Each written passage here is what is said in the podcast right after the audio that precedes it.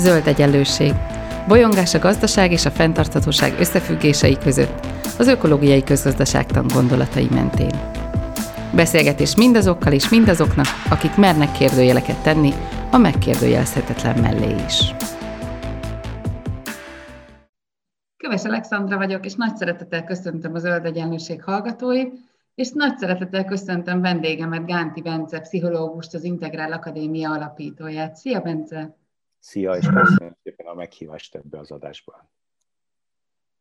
A mai adásban az integrál szemléletről szeretnék veled beszélgetni, de mielőtt rátérnénk a témára, örülnék, hogyha néhány szót mondanál magadról, hogy a hallgatók is megismerhessenek. Gánti Bence vagyok, 46 éves pszichológus, egy kicsit non-konvencionális pszichológus, hiszen noha megszereztem a klasszikus végzettségeket, az Eltén, meg a Debreceni Egyetemen a klinikai szakpszichológiát, de a figyelmem már korán az úgynevezett posztmodern irányzatok felé fordult, tehát azon új szemléletek felé, amik a 60-as, 70-es évektől kialakultak, és azt mondják, hogy nem csak a normalitás van, hanem a normálon túl egy mélyebb, tágabb, szeretetelibb, jobb emberi együttlét lehetséges. Ezt az az irányzat, amit én képviselek, az az integrál pszichológia néven foglalja mindezt össze. Tehát hazánkban vagyok egy integrál pszichológus, és 2006-ban megalapítottam Magyarországon az Integrál Akadémiát, ami egy 3 éves képzőhely ennek a szemléletnek gyakorlatilag. Tehát magánpraxis is van, csoportozás, iskolában tanítás, táborok és külföldi előadások, meg egy világkonferencia szervezése. Így dióhéjban ezeket csinálom. Köszönöm szépen, és először egy kicsit arról beszélnék, hogy miért gondoltam, hogy az integrál szemléletet be kellene hozni a Zöld Egyenlőség podcastjai közé. Ugye itt egy olyan podcast sorozatról van szó, ahol a főáramtól eléggé eltérően gondolkodunk a fenntarthatóság kérdésköréről, és hogy miért is lehet helye az integrál szemlélet témájának. Hát szerintem először is azért, mert aki egy olyan társadalmi átmenetben hisz, amiről mi is beszélünk, az egyértelműen feltételezi azt, hogy az emberiség és a társadalmak azok képesek a fejlődésre. Nyilván, ha valaki úgy gondolja, hogy erre képtelenek vagyunk, akkor többé-kevésbé aláírja, hogy pusztulásra vagyunk ítélve, és eleve nem hallgatja a zöld egyenlőséget. Viszont, hogyha azt gondolja, hogy a társadalmak igenis fejlődnek, tehát valamiféle fejlődési ív van, akkor az integrál szemlélet, ami hát szerintem önmagában is egy fejlődési keretrendszerről beszél, egy lehetséges narratíva lehet ezzel a fejlődéssel kapcsolatban, és mint ilyen fontos gondolatokat rejthet magában. Igen. A másik ok, amiért azt gondoltam, hogy ezt a témát be kellene hozni, az az, hogy nekem személyesen sokat jelent az integrál szemlélet akkor, amikor próbálok úgy beszélni ezekről a témákról, különböző emberekkel, különböző környezetben, hogy megpróbálják ítélkezés nélkül elfogadni más gondolati síkokat, más kulturális megközelítéseket, és nekem ehhez az integrál szemlélet komoly erőforrást adott. Tehát egy olyan fenntarthatósági átmenetben, amit mi képviselünk, szerintem nagyon fontos, hogy megértsük a világban lévő narratívák, kultúrák, társadalmak, és hát legfőképpen az különböző emberek gondolkodásának eltéréseit és különbözőségeit. Úgyhogy ezek miatt gondoltam fontosnak, és ezután a felvezetés után azt szeretném kérni tőled, hogy mesélj nekünk arról, hogy miről is szól az integrált szemlélet.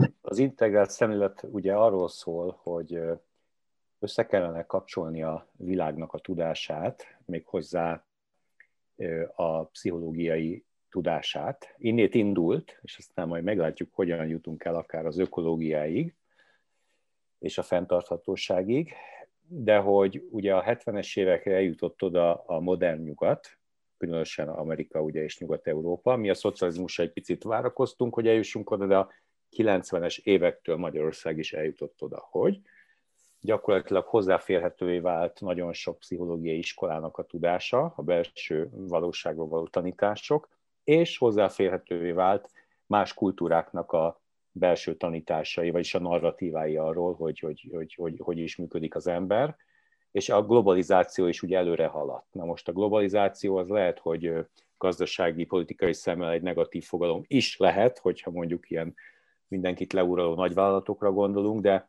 pszichológiailag a globalizáció az pont fordítva, az egy nagyon szép dolog, hogy tulajdonképpen az emberek összefogtak, hogy megpróbáljanak egy planetáris kultúrát csinálni, vagy elindulni egy olyan irányba, ahol akár lehetünk egyenrangú testvérei, nővérei egymásnak a földlakóknak, gondoskodva a földről, szeretve egymást, értelmesen intézve az ügyeket, úgyhogy nem kell többé kis klaszterekbe elkülönülve élnünk. Tehát ugye, és ez az a nagy átmenet, amiről nagyon sokan beszélnek, hogy úgy tűnik, mintha erre-fele haladna az emberiség.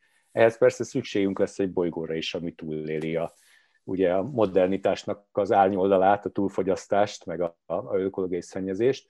Tehát gyakorlatilag akár az ökológiából nézzük ezt, hogy nagy összefogás kell ahhoz, hogy megújuljunk és fenntartható élet, akár a pszichológiából, akár a spiritualitásból. Úgy tűnik, hogy minden irány arra mutat, hogy egy átalakulásban vagyunk, egy nagyobb, komplex, összerendezett együttműködés felé, és gyakorlatilag emiatt nagyon sok ember, aki önismerettel, terápiával, spiritualitással foglalkozik, ugyanezt szeretné látni, hogy ne legyen többé elkülönülve a pszichoanalízis, a zen, a kognitív pszichológia, a buddhizmus, a kereszténység, meg ezek, hanem mi lenne, ha lenne egy olyan lélektanunk, ami mindezt az össztudást magába foglalja.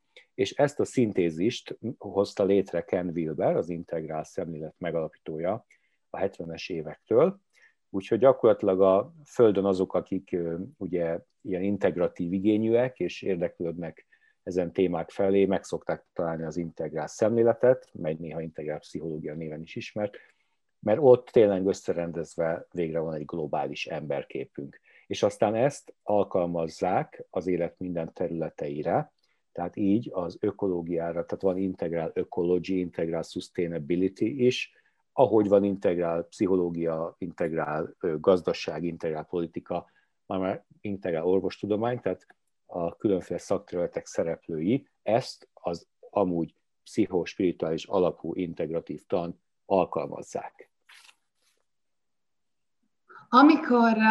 Amikor én először olvastam Wilbert, akkor nekem az volt az érzésem, hogy mintha így leült volna egy csomó ilyen sárga cetlivel, felírta volna az összes ilyen nagy narratívát, legyen az akár társadalmi, akár vallási, bármilyen narratívát a világba, és ezeket a sárga cetliket elkezdte volna rendezgetni. És megnézni, hogy van-e ebben valamiféle logika, és ő talált ebben logikát, és ugye létrejött négy, hát amit így kvadránsnak hív, és azokon belül is különböző szintek, és az volt az érzésem, hogy hát egy ilyen hatalmas nagy lélegzetvétellel, mint hogyha sikerült volna az emberiség összes ilyen sárga cetliét összerendezni. Hogy beszélj nekünk egy kicsit ezekről a kvadránsokról, meg a különböző szintekről. Jó, ezzel gyakorlatilag ki is mondtad a integrál szemlélet két fő modelljét, az egyik a négy kvadráns, a másik a tudatfejlődés szintjei, és valóban egyébként szó szerint leült kiegyzetelt cetlikkel, most nem tudom, hogy sárga volt-e, vagy milyen színű, de tökéletes a metaforát, még konkrétan is hasonlóan történt, ugyanis Wilber egy nap alatt 3 könyvet olvas el, és a nap végére kiegyzetelve, összeintegrálva leteszi elé a jegyzetet. Tehát egy ilyen intellektuális szuperkapacitása van, és hát ugye ez is lett aztán a feladata és sorsa, hogy olyan nagy integrátor, nagyon-nagyon sok olvasás, és ezért a narratívákat össze tudta szedni. Amit az elmesélésedhez hozzátennék, hogy a sárga cetliknek a zömén azért fejlődés modellek voltak, és eredetileg a szinteket hozta létre.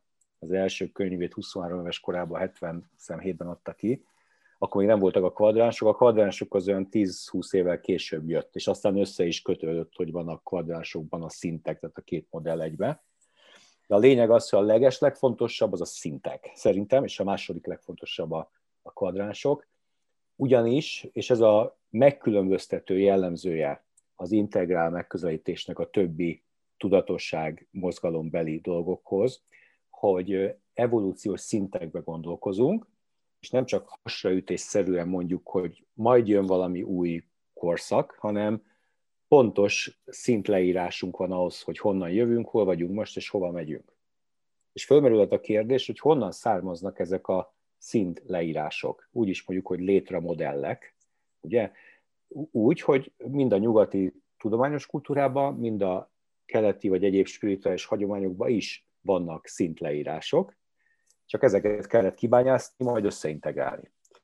És ugye a szinteknek a lényege, hogy az összes szintmodell azt mondja, hogy akár kint a fizikai univerzum leírható szakaszokon átfejlődik, ezt tanultuk a természettudományba, és ugye, mit tudom én, a állatvilág, a fajok fejlődésének a szintjei, stb. De ugyanez van belül, lélektanilag is, és az emberiség kultúrkorszakai, történelmi korszakai, az egy-egy ilyen személyes fejlődési színnek a kifejezője. És itt jön majd be a 4 kvadráns, hogy ami bent egy ember pszichológiájában, ugye a pszichológia az egyéni ember lélektanával foglalkozik, levő fejlődési szakaszok, azok vannak kivetülve a társadalomban, mert amikor egy adott szakaszon jártak az emberek tömegével, akkor azt megnyilvánították, mint kultúra és társadalom. És innét közelítve, hogy a 4 kvadráns azt mondja, hogy osszuk föl a jelenségeket belső jelenségekre és külső jelenségekre, és osszuk föl közös, kollektív és egyéni jelenségekre. Tehát van egy 2x2-es mátrixunk, belső és külső, egyéni és kollektív. Ugye, és ha ezt egymásra helyezzük a 2x2-t, akkor abból lesz 4 térfél, egyszerűen egy koordinátarendszer 4 térfele, ahol a baloldali ugye, kockákba kerülnek a belső dolgok, tehát a baloldal a belső jelenségek, a jobboldali kockákba pedig kerülnek a külső dolgok. A felső kockákba, a koordinátorrendszerbe és jobb oldalán kerülnek a egyéni dolgok, az alsó kockákba pedig a kollektív dolgok. Ha ezt így elképzeljük, akkor bal felül van az egyéni belső világ jelenségei, jobb felül az egyéni külső világ jelenségei, bal alul a kollektív belső jelenségek, és jobb alul a kollektív külső jelenségek. Mondok egy példát is a kedves hallgatóknak. Például, ha azt mondom, hogy örömérzés, az vajon egyéni vagy kollektív, külső vagy belső, az egy belső dolog. Ugye, ha én örömöt érzek, azt kívülről igazából nem tudják, maximum látják a testem mosolygó arcát, és következtetnek, hogy biztos örül. De ténylegesen csak akkor tudják meg, hogy mit érzek, ha én azt elmondom. Ezért belső. Tehát a belső világ az a szubjektív élmény, amit megosztással, elmondással, lerajzolással, kiénekléssel, eltáncolással lehet ugye megtudni, hogy van a másik. Viszont, ha a mosolygó arcomat nézik, miközben örülök, az a külső egyéni, az lesz a jobb felső kvadráns, öröm egyéni belső, bal felső, annak a testi jelei, a viselkedés a külső egyéni, jobb felső, és ha egy teremben mondjuk 10-en ülünk, és mindenki örül, akkor ez egy közös belső élményé válik, az lesz a bal alsó kvadráns, hogy együtt mit érzünk, mit gondolunk, mit hiszünk, ez a közös belső, és az, hogy ez kívülről hogy néz ki, mondjuk egy kamera azt látja, hogy örömtáncot járnak abban a szobában, ugráló testek mosolygó arcokkal, kollektív külső viselkedés, az lesz a jobb alsó kvadráns. Úgyhogy ilyen értelemben ilyen kulcsszavakat rendeltünk, hogy bal felső a lélek, jobb felső a test és a viselkedés, bal alsó az a kultúra, ugye a közös belső, és a jobb alsó az pedig a társadalmi megoldások. Tehát, hogy az emberek együtt, kollektív, mit csinálnak, milyen rendszereket hoznak létre, az a jobb alsó kvadráns. És a kvadráns szemléletnek a lényege, ez is nagyon fontos újítás az integrálban, hogy minden kvadráns mindennel összefügg, tehát mindenki szereti a saját kvadránsára redukálni a világot. Egy pszichológus azt mondaná, hogy minden a lélekből fakad, egy orvos azt mondaná jobb felső kvadránsból, hogy minden a testből fakad, ugye egy kultúrantropológus bal alsó kvadránsból azt mondaná, hogy minden a kultúrának a terméke, egy társadalomtudós jobb alul, mondjuk Karl Marx pedig azt mondaná, hogy minden a társadalmi rendszer miatt van. Mondjuk a szomorúság vagy az öröm is amiatt van, hogy milyen a társadalmi rendszer. A négy kvadránsban meg azt mondjuk, hogy nem az egyik kvadráns miatt van a másik, hanem mindegyik miatt van mindegyik, tehát kölcsönös összeköttetés van, hálózatos gondolkodás van, és bármelyik pontján, ha belenyúlunk a rendszerbe, akkor a többi kvadráns is alakulni fog. Én megmondom őszintén, hogy ez az egyik ok, amiért szeretem ezt a logikát, mert amikor valakinek egy ilyen nagyon határozott véleményét hallom vagy olvasom, Akkor néha észreveszem, hogy oké, de hogy ő egy adott kvadránsról beszél. Igen. És amikor azt mondja, hogy valami nem létezik mondjuk a lélek szintjén, akkor az azért van, mert hogy ő a saját kvadránsában próbálja meg értelmezni. Igen. Tehát amikor agykutatók bebizonyítják, hogy az Isten élménynél az agyunknak valamelyik pontja működésbe lép, akkor igen, akkor a jobb felső kvadránsban, a testünkben valóban ez történik. Így van. De hogy a lélek szintjén mi történik, arra ez nem ad magyarázatot. Igen. Tehát, és igazából ugye nyilván a mi podcastunk sokkal inkább a társadalom, kultúra, meg az egyéni viselkedések összefüggéseiről is szól, de hogy akkor, amikor mi társadalmi változásokról beszélünk, és nagyon nehezen tudjuk elhelyezni azt, hogy oké, de hogy az egyén mit tud ehhez hozzátenni, és ugye összetalálkozik az, hogy mi az egyénnek a felelőssége, és mi a társadalom felelőssége, és az hol találkozik, és mi van, ha az egyén egy nagyon kicsit fejlődik mondjuk a környezet tudatosságában, az hatni fog-e a kollektív szintre?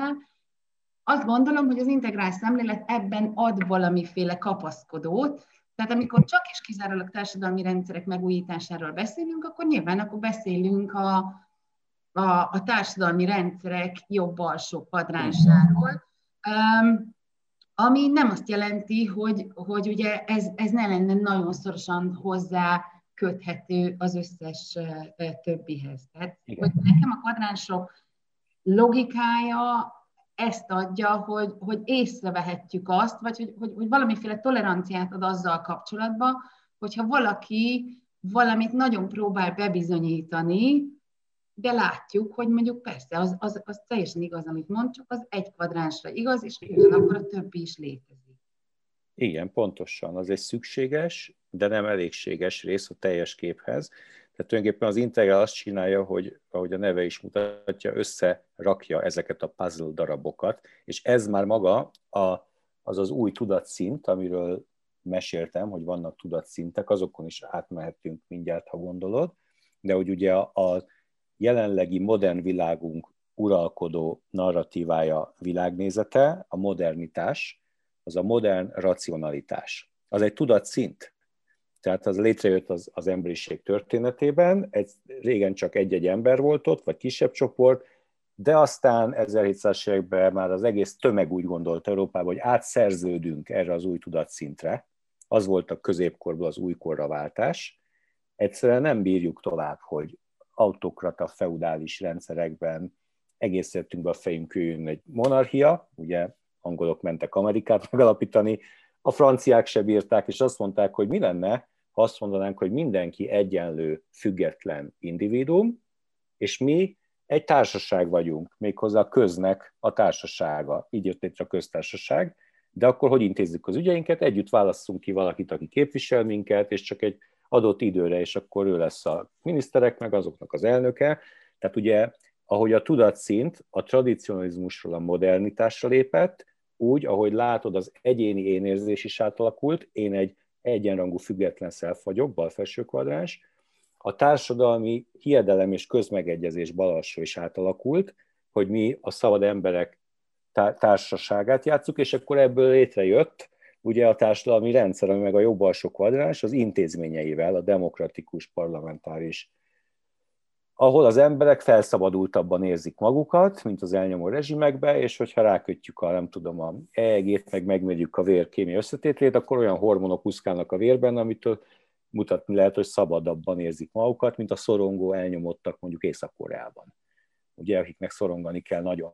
Úgyhogy gyakorlatilag így függ össze a 4 kvadráns, és a tudatszintekből most kiragadtam 2 darabot, a tradicionális és a modernt, és ez egy óriási jó hír, amit ugye most elmeséltem, aminek azóta is örülünk, hogy de jó, szabad nyugaton élni. Ezzel együtt ennek is megvan a fixációja, elakadása és az árnyéka, ezért, Wilber úgy szokta mondani, the good news of the level and the bad news, tehát a jó hír egy adott tudatszintről, meg a rossz hír, a fény és az árnyék. A rossz hír az, hogy a modernitás, mivel annyira okos és analitikus és bizonyítékokra és adatokra alapozó, ezért ugyanez, amitől meglódul az egészség, a tudás, a jólét és minden, ugyanez lesz a fixáció, hogy viszont túl analizál, túl szétszed, nem engedi, hogy összerakjuk a képet, mindenki a maga szakterületéből próbál mindent levezetni, és mint végső igazság próbálni bebizonyítani, de az egész ingatag, mert fél év múlva jön egy ellenkutató, aki az ellenkezőjét bizonyítja be. Ugye ezt én is átértem az egyetemista koromban, hogy folyton ez a bizonyíték, ellenbizonyíték, hogy soha nincsen megnyugodott, stabil talaj a lábunk alatt, és állandó vitakultúra van. A vitakultúra nagyon fontos, tehát az kell a demokráciához, az egyéni vélemény kifejezésének a szabadsága, de ami hiányzik, és amit a következő tudatszint hoz el, és vágyik, az egység, az integráció. A sok darabka, amit kianalizáltunk, kutattunknak, az összetevés egy nagy képbe, és a megnyugvás, hogy van végre újra egységes világkép. Csak ugye a premodern tradicionalizmusban egy vallási világkép van, amit a modern már nem tud elhinni, max szubjektíven elfogadhat, de ennél egy kicsit azért cizelláltabb világmagyarázatra vágyik.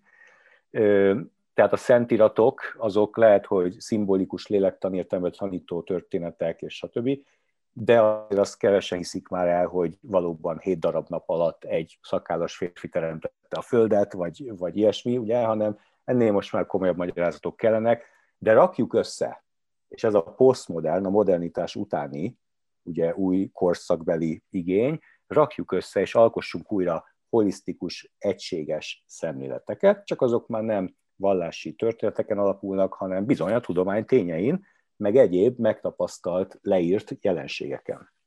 Ez az integratív szemlélet. Nyilván ez nem Ken Wilber tulajdona, ez a szemlélet, tehát hogy ez egy tudatszint, ami az emberiségben bimbózik és terjed. Sok képviselője van, az egyik, és véleményem szerint egyik legfontosabb, azért ma a legrészletesebben képet összerakó a Ken Wilberi integrál szemlélet ezek közül.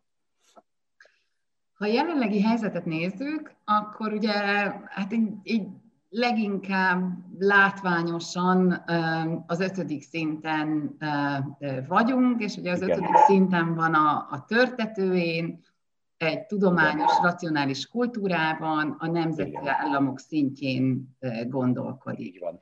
Amiről az ökológiai közgazdaságtan beszél, igen, az valójában már azt hiszem, hogy nagyon erősen a 6. szint felé próbálja terelgetni. Tehát amikor az érzékeny én tudatosságával párhuzamosan egy pluralisztikus, a sokféle megoldásokat, a sokféle megközelítéseket elfogadó posztmodern világnézettel létrejönnek legalább az értékközösségek. Itt most nem megyünk tovább felé, de legalább az értékközösségek létrejöjjenek. Igen. Engem viszont nagyon izgat az a kérdés, hogy vajon tényleg ennyire párhuzamosan tudnak futni egymással ezek a kvadránsok, és hogy biztosak vagyunk-e ezeknek a szinteknek a linearitásában. Tehát, hogy az fog jönni, ami jön, és ezek nagyjából egyszerre történnek a kvadránsokban. Ez nagyon klassz kérdés. A szintek linearitása mennyire biztos, a 4 kvadránsban szimultán vagy nem. Hagy egészítsem ki a mondásodat, mielőtt megalszom a kérdést, hogy a hallgatók be tudják jobban ültetni ugye ezt a talán új tudást. Behoztad a Wilberi szintek számozását, az 5. szint a modern racionális, a 4. szint a premodern tradicionális, és vallásos, és középkori feudális, ugye, amiket behoztunk, és a 6. szintet is behoztad, amit be kell pontosítsak, mert 2 nagy szakasza van. A korai Wilberi 6. szint az a postmodern, és a késői 6. szint az pedig a post-postmodern, tehát a postmodern utáni, az az integrál. Nem az egész 6.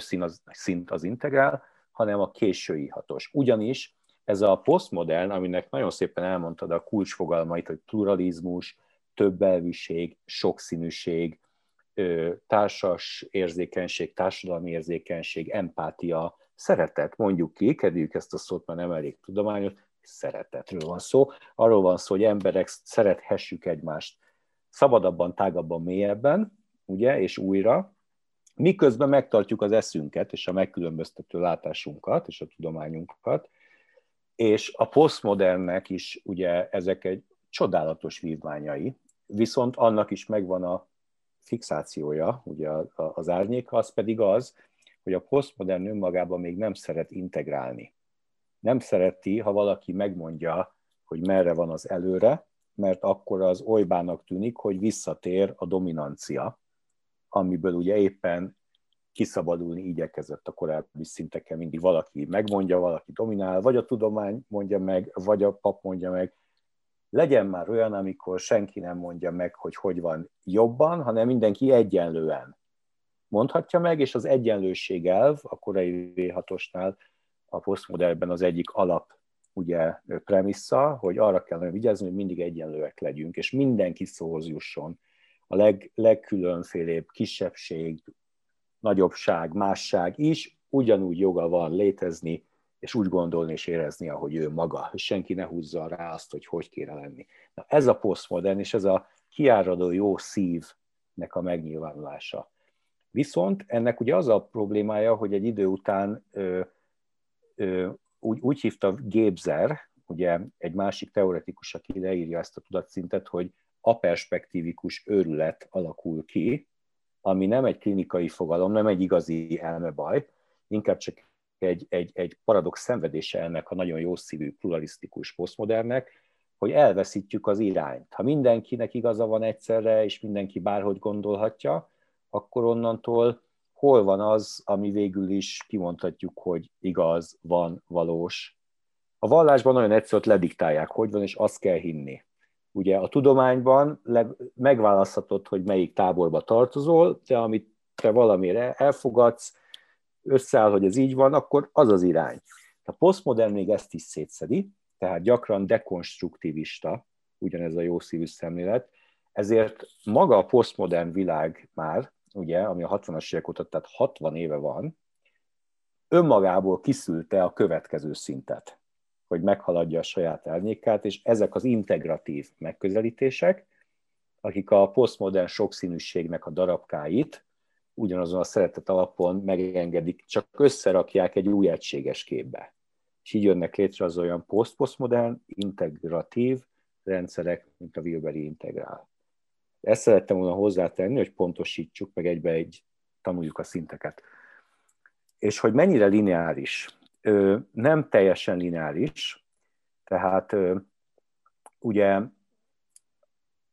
ahogy az embereknél is tudjuk, hogyha valaki empatikus meghallgató, tehát empatikusan meghallgatja a másikat, nem szól közbe, és jelét adja, hogy érti a másikat, az egy haladóbb szint, mint azonnal valakinek a szavába vágni, lehülyézni és lenyomni a torkán a saját nézetünket. Tehát valahogy ösztönösen is érezzük, hogy az utóbbi az egy korábbi megoldás, és a másik egy későbbi, cizelláltabb, mélyebb megoldás. De ez nem azt jelenti, hogy az az ember, aki már tud empatikusan meghallgatni, folyton csak úgy van jelen. Neki is lehetnek gyengébb napjai, vagy órái, vagy stressz éri, és akkor elkezd működni egy korábbi szintről. Tehát a való életben, akkor is, ha modellbe leírható, mi van előbb, és mi van visszább, a való élet az oda-vissza hullámzik, oszcillál. És ez így van egy emberben is, tehát a te napod, vagy a hallgatók napja reggeltől estig, az több én állapoton megy keresztül, ami az adott szintekhez besorolható.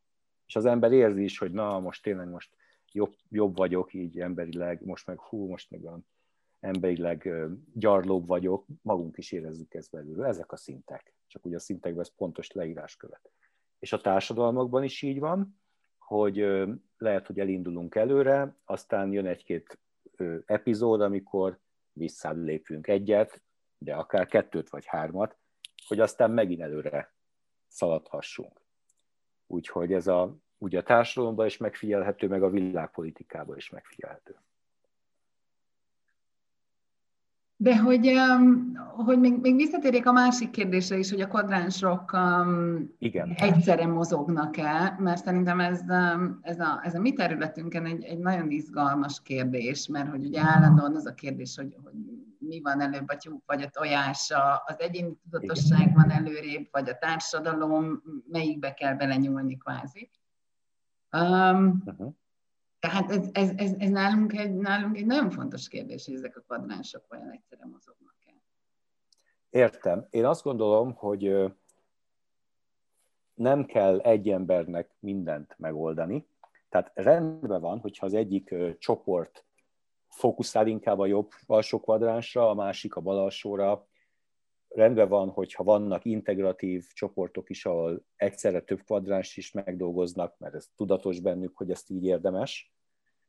Azt gondolom, hogy a nagy rendező, ugye, aki az egész létünket rendezi, az nem egy emberbe gondolkozik a 7 milliárdból, rábízom az egész megújulást, mert akkor nagy forrójárás lenne, hanem nagyon sokra.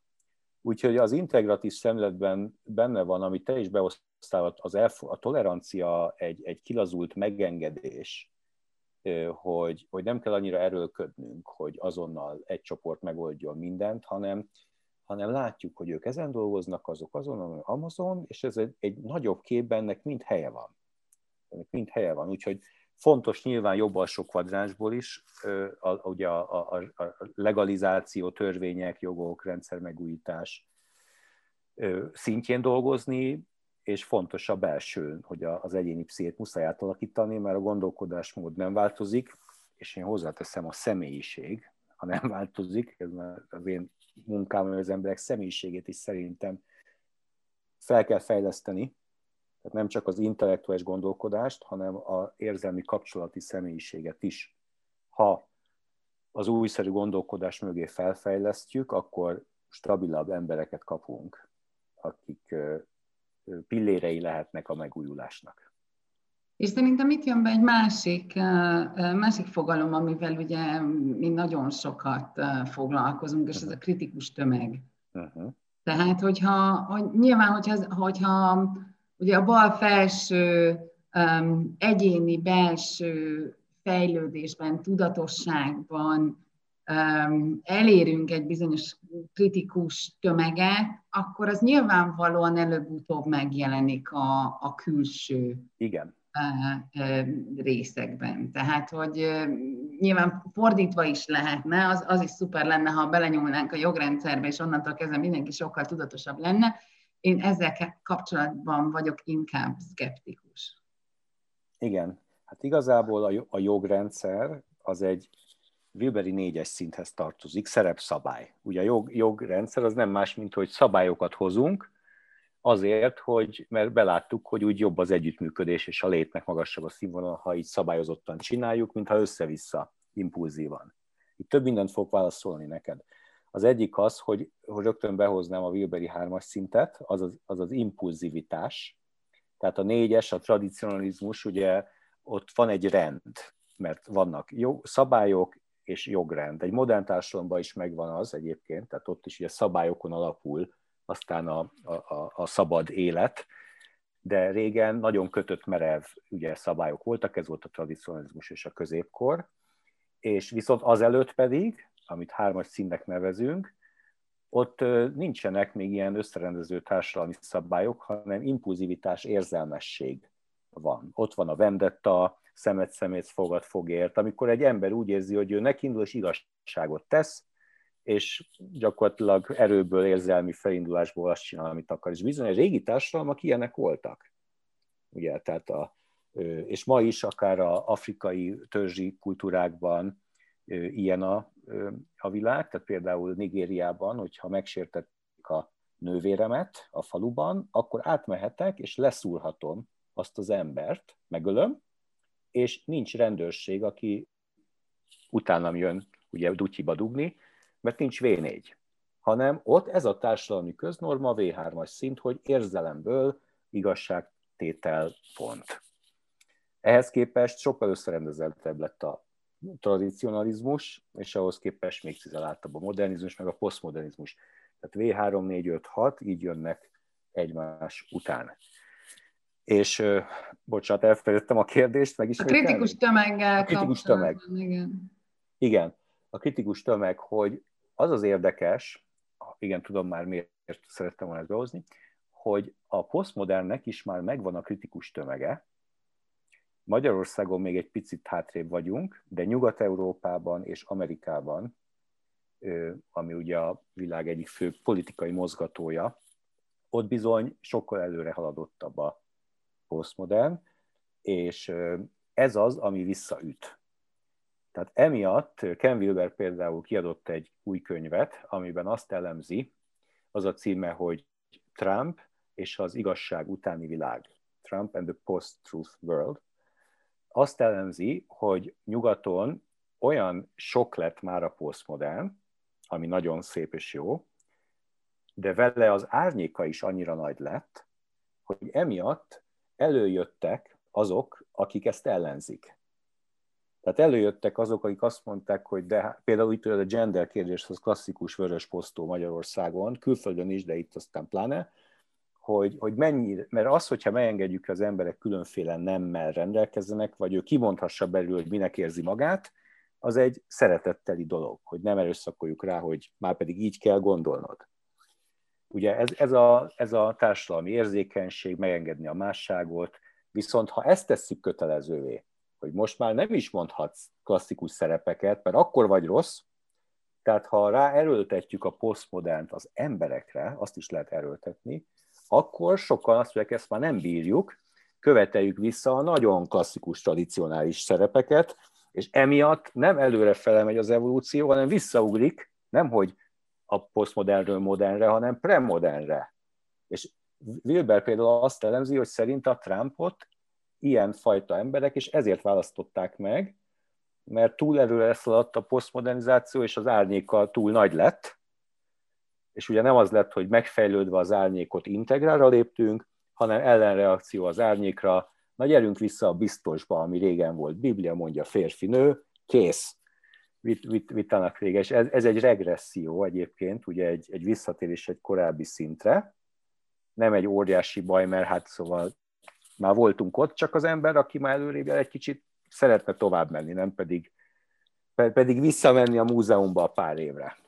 És ugye az integrál az igazi megoldás, hogy egyrészt maradjon a posztmodern, tehát az emberek megmondhassák, milyen neműek, de maradjanak a tradicionális szerepek is.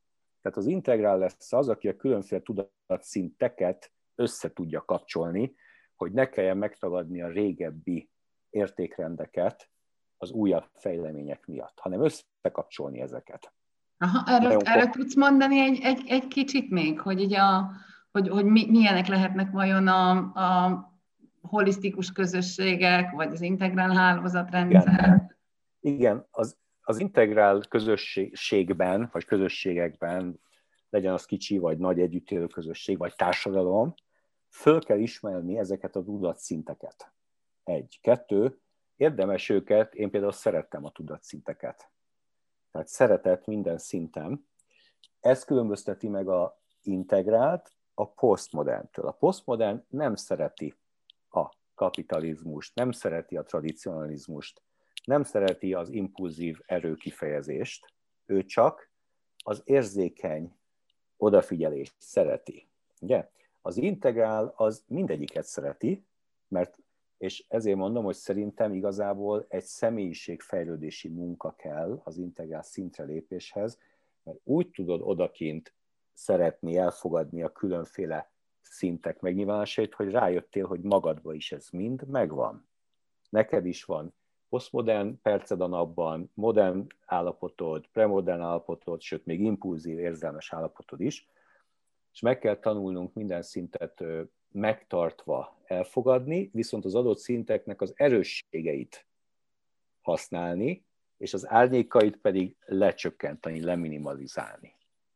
Tehát legyenek szerepek és szabályok a világunkban, de ne legyen öncélú autoriter hatalmárkodás. Ugye a V4-nek a fénye, szerepek, szabályok, árnyéka, öncélú autoriterkedés, ami az egót célozza és kész.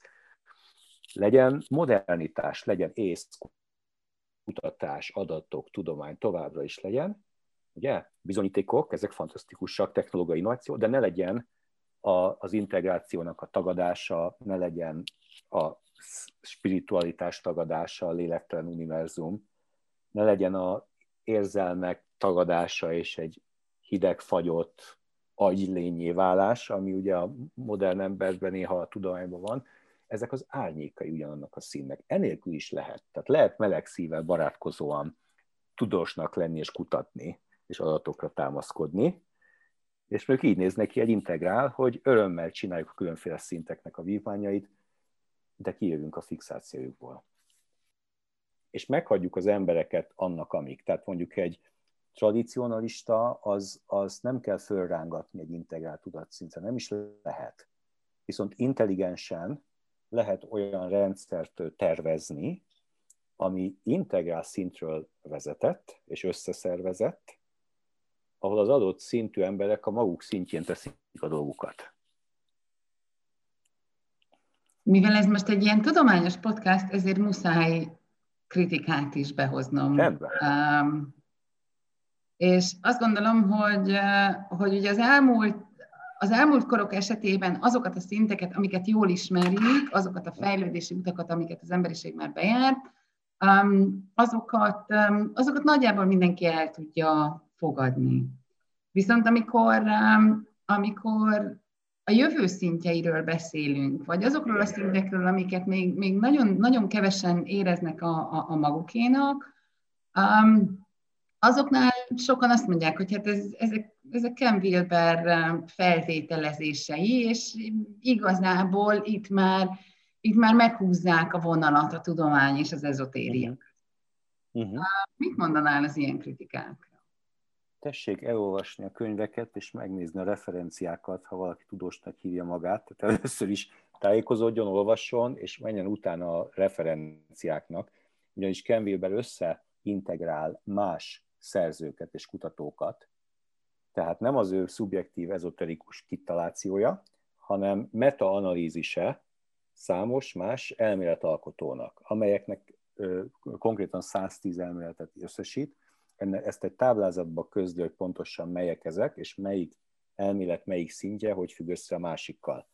Ha valaki ezt szeretné megnézni, akkor az Integral Psychology 2000-ben kiadott Ken Wilber könyv hátsó táblázataiban végláthatja, melyik rendszerekről beszélünk.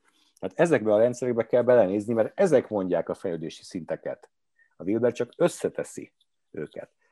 És ugye nagyon sok kutatás van erre, a pszichológiából is van, Piaget kutatásai, Kohlberg kutatásai, Löwinger kutatásai, Clare Graves kutatásai, amire a spiráldinamika rendszer épül, Suzanne Kugreuter ugye kutatásai. Ezt a kutatási irányt úgy hívják, hogy the later stages of adult development, a felnőtt fejlődés későbbi szakaszai, és úgy is hívják, hogy post-conventional stages of adult development, tehát a felnőtt fejlődés posztkonvencionális szakaszai. Tehát pont azokat a lelki szakaszokat kutatják, és írják le, modellezik, amik a modern konvenciókon túliak. Emellett ugyanezt kutatta Abraham Maslow is, akinek ismerjük ugye a szükségleti piramisát, de amellett leírta az önmegvalósító ember pontjait, és azt is kutatásokkal is alátámasztotta, tehát az önmegvalósítás témaköre, ugye a korai humanisztikus pszichológiában is ugyanez. Ugye, tehát, hogy ha azért mondom, hogy ne csak kritizáljuk Wilbert, hanem nézzünk bele a könyveibe, tanulmányozzuk a modelleket, amiből integrálja a saját szintjeit, és akkor azt láthatjuk, hogy számos kutató, ugye, ezt már kutatta és alátámasztotta. Ez egy nagy terület, ugye. Én nagyon szépen köszönöm neked ezt a beszélgetést. Köszönöm, Bence. Nagyon szívesen. A következő, a hallgatóinknak köszönjük, hogy hallgattak bennünket. A következő adásunkban a gyerekvállalás fenntarthatósággal kapcsolatos dilemmáiról beszélgettünk. Hallgassatok bennünket legközelebb is. Ez volt az Új Egyenlőség zöld podcastjának mai adása. Hallgassátok az Új Egyenlőség piros podcastot is. Nézzétek a stúdióbeszélgetéseket a YouTube csatornákon, és olvassátok a www.újegyenlőség.hu-t.